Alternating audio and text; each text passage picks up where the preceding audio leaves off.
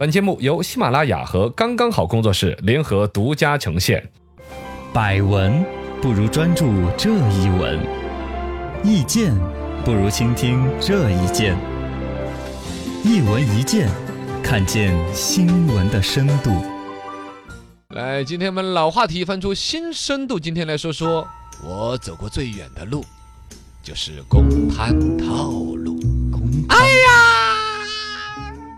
你掉进去了呃跟跟有点深，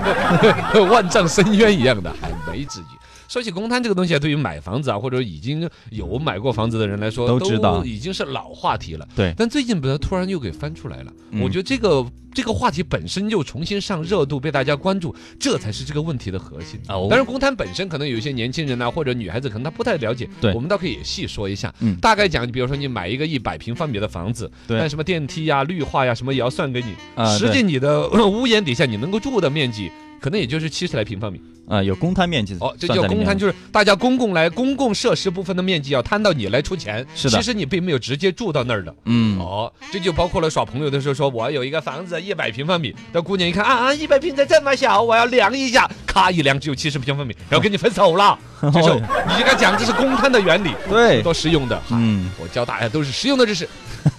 这个东西哈，就关于说为什么公摊这样一个房地产火起来的第一年，这个话题应该就一直关注。嗯，但是是现在突然又重新火，这个问题其实是更深的，看女记者会从哪个角度问嘛？嘎，啊对对对，我先不抢答。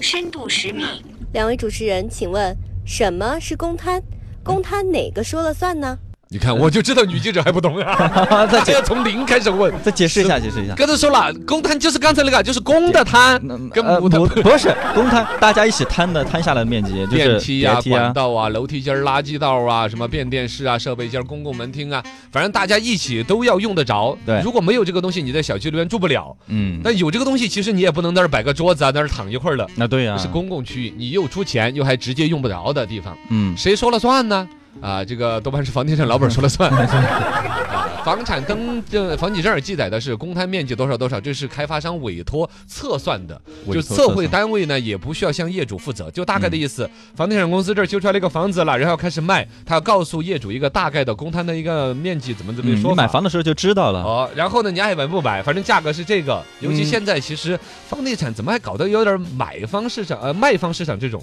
对，卖家是老大了。呃，有点抢手啊，嗯很多地方排号怎么？但是这个里边本身我们限号的一些政策啊，啊，大家慢慢的感觉得到房产本身的一种调控。包是括的前两天应该还是很高级别的这个会议，好像国务院级别的会议里面有提到说，嗯对于房产的一种描述，原来是限制房价过快过高的增长，是现在的描述里边好像把那个“过快”两字给去掉了，我高限不不是，反正就是变成了限制增长。限制增长，啊、好像描述里边，这那天朋友圈那边在转、嗯这些东西的新闻的实际的出处呢，也不好去确认，因为确实已经好久没有关注房地产了。昨天突然看到有人在讨论公摊，我都有点诧异。深度五十米，请问，这个世界上其他国家的住房买卖都有公摊吗？这个世界不知道，呃其他世界应该不知道。哎呃，一些平行的世界 啊，嗨，二次元了那些啊。呃，关于这个公摊面积，这个还不是一个全世界通用的一个游戏规则，国外是没有的吗？国外是没有的，普遍是没有的。这个、嗯据说有种说法说是李嘉诚发明的，谁也分不清楚。讨厌，讨厌。真的是，李嘉诚当时有个说，因为这个游戏你不要看简单，好像说只是一个算法的，嗯，其实一个它可以模糊价格呀，你会就就没有那么根儿痛，没有那么难受 啊，啊，有有一些你隐性出的钱，你会没那么难受，摊起来单价会便宜一点。二一个呢，实际上所有的，比如政府收税是按照建筑面积来收的，嗯，开发商卖房是按照建筑面积来卖的，是就，还是按啊一百平方米的算讲，包括物管公司收费，包括你比如说你有一些收什么供热多少平方，所有按平方米来算的嘛。嗯，都是按照那个建筑面积来收的钱，所有这些人的利益都是得到照顾的。包含了公摊，哦，都把公摊包进去，只有消费者实际税上去的时候没有公摊，除其他就消费者呢面对公摊的时候，所有出钱的时候嗯都是把公摊进去了的，对，享受的时候就没有算公摊的。啊，但这个东西呢，好像说香港从二零一三年开始又已经取消了这个算公摊这个算法，呃，包括重庆其实也是好像老早嗯零几年还怎么着就已经也是没有按公摊来算了。我们这儿为什么就保留到现在？没有，全国都是这样子的。这个嗯公摊这个游戏，大家都开发商都弄得很喜欢，这就所以说我就讨论了，对为什么突然公摊这个话题又有进入了大众的视野？哎，为什这么个就火起来了呢？对呀、这个是，比如说大家以前对于公摊没有抱怨吗？对呀，呃，然也后有，但是很少。会不会是某种管理政策的一种社会观念和热度的提酝前的酿？预约 呃，预约 的排号，预热，预热。哎，我隐约觉得，至少是某种政策方向的探讨，或者说有一些有识之士要提某种，比如说房地产调控的一种方向，嗯哼，再做一种社会的基本话题的热度。嗯，比如说后边会不会，因为现在对于房价的约束啊，始终说居者有其屋没。错我们不管说房价再怎么涨，怎么样去跑，它有市场本身的还一是个得市场买，有市场规律在调节它。是我们无可厚非，它贵上天了。如果市场能够接受，呃，能够达到居者有其屋，高高级的高级的可以高到几万块钱一平，嗯低低的保障到我们老百姓啊，居者要有其屋。对，呃，只只要这综合这个就，实际上市场的价格是最科学的一个价格，嗯都不耗太多的去复杂探讨的。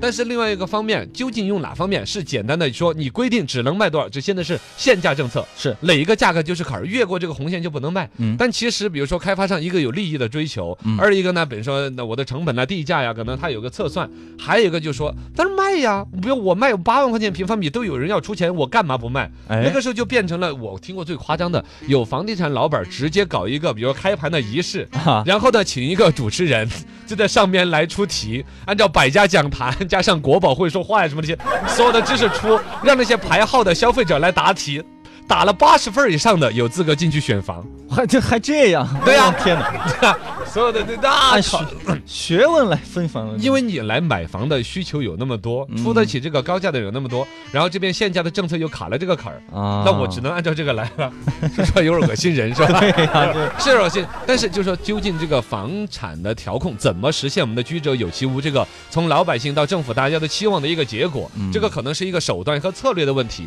现在我不知道说这一个公摊面积这个关键词成为一个网络讨论的一个热点，是不是会是下面接下来会有的一个政策思考的方向？嗯倒是可以拭目以待。不管怎么说，大家都是期望房价的调控，对居者有其屋。哎然后呢，有钱的人呢，多出钱又可以住得很有品质，嗯，这就好了。观望观望吧。哎，